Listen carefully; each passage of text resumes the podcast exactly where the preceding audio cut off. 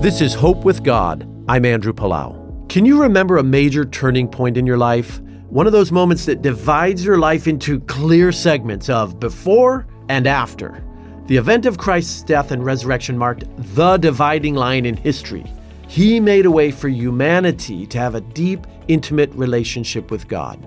In Romans 5:18, the apostle Paul says this: Christ's one act of righteousness brings a right relationship with God and new life for everyone. Jesus made a way for us when there was no way to be forgiven of our wrongs, free from the shame and the guilt of our sin and the condemnation of all that not because we are perfect, but because His perfection and His sacrifice are enough to cover us with grace. What an amazing opportunity we've been given.